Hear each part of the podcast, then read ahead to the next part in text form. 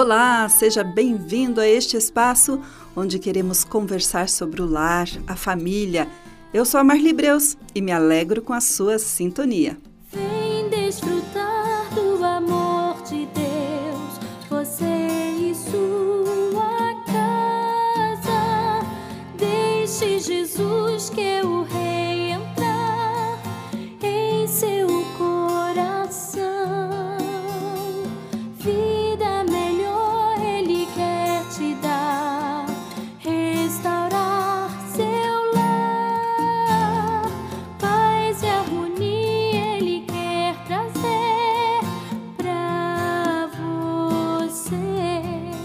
Olá, ouvinte! Seja bem-vindo a este espaço dedicado à família.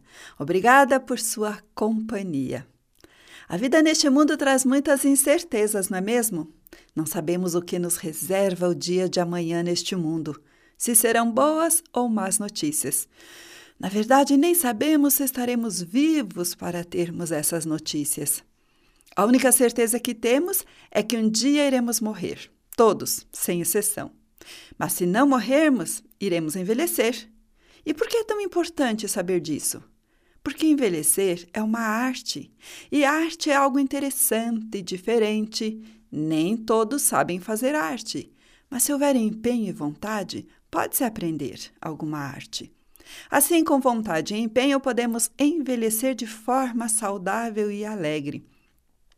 Tem pessoas que não se preparam para a velhice e não aceitam que envelheceram. Envelhecer não tem nada a ver com se tornar chato e ranzinza. Na verdade, tem muita gente jovem que é chata e ranzinza. Envelhecer tem mais a ver com o corpo que vai mudando.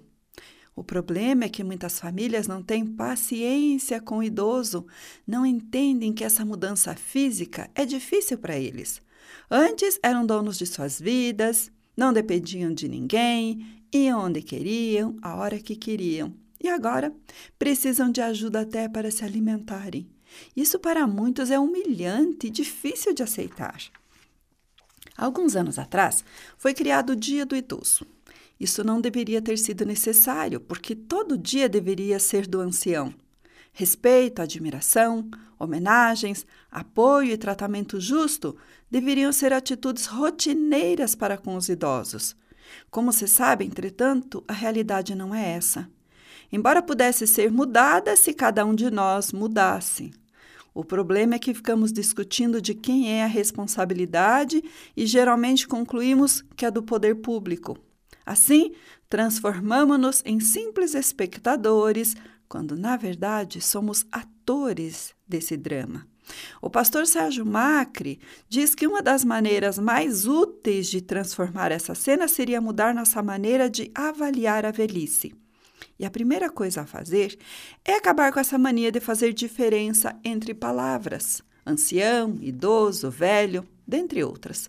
São palavras que têm o mesmo significado. Uma pessoa que já viveu muito. Pronto.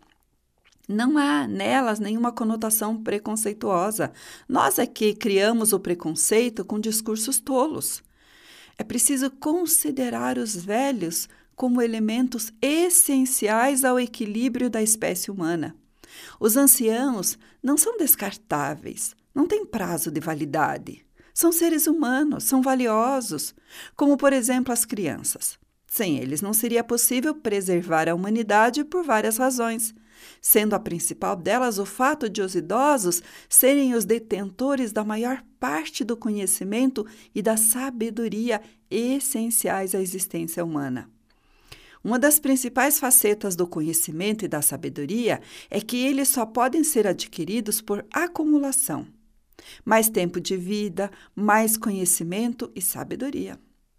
A própria organização da educação ou do treinamento formal ou informal em qualquer sociedade primitiva ou avançada demonstra claramente isso. Vamos galgando lentamente os degraus do conhecimento. Envelhecer é uma lenta substituição da força física pela força da mente. O poder passa dos músculos para os neurônios. Sem o conhecimento e a sabedoria dos velhos, a humanidade já teria sido destruída. A Bíblia diz: ser sábio é melhor do que ser forte. O conhecimento é mais importante do que a força. Provérbios 24, 5. Aí está o equilíbrio.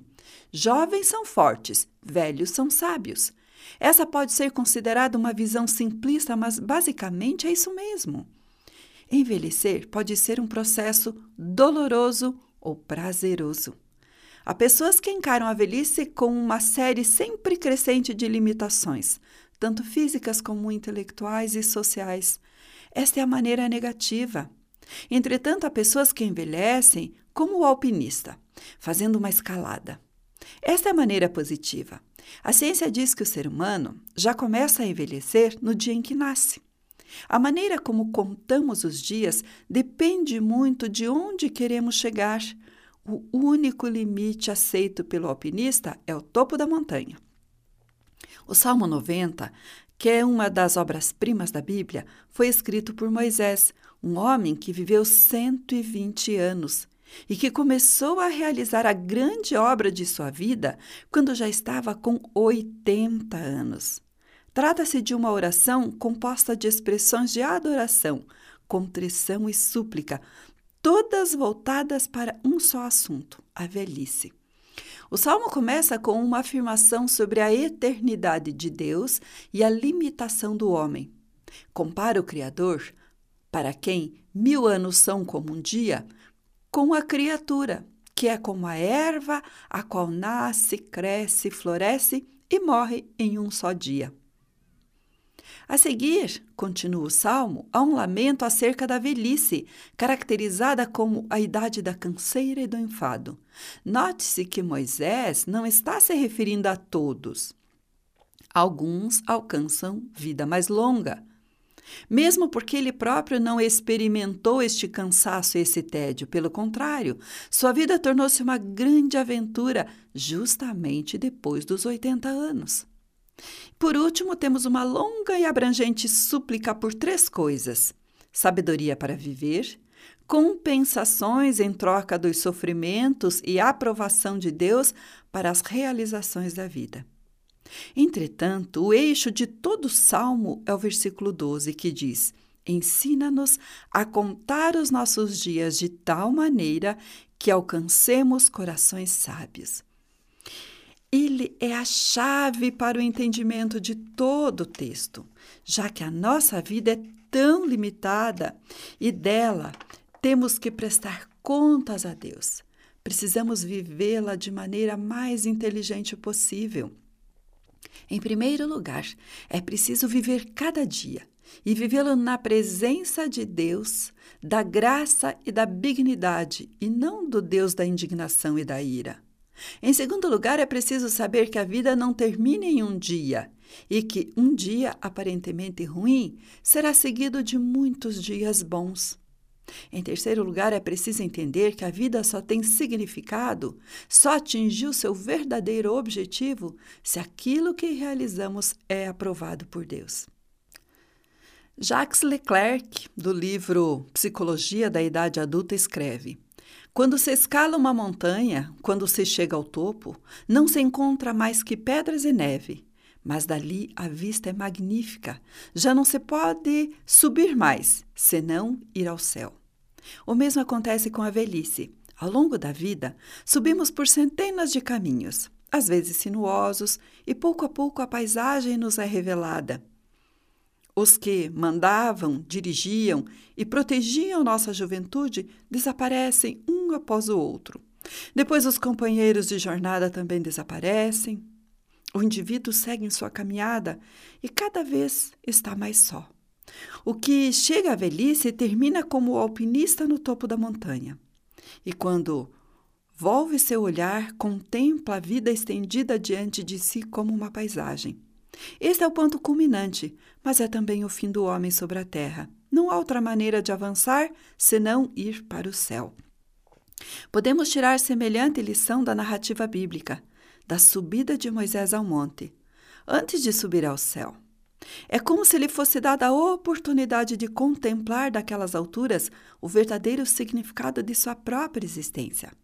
A velhice, portanto, pode ser o topo da montanha, de onde contemplamos todo o desenrolar da nossa história pessoal. E, mais do que isso, desse topo da montanha, subimos ao céu, nossa eterna morada.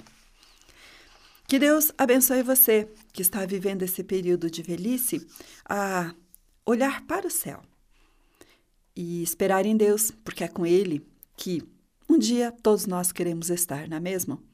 E agradecer a Deus por poder chegar à velhice, quando muitos queriam muito ter envelhecido e, enfim, morreram muito cedo. Então, que possamos ser gratos em todas as épocas da nossa vida, seja na juventude, seja na idade adulta, seja na velhice. Um grande abraço para você e até o nosso próximo encontro. Escreva para a HCJB. Rua Frederico Maurer, 2801, Curitiba, Paraná. CEP 81 670 020. Telefone 41 3376 3553 ou mande um e-mail para hcjb@hcjb.com.br.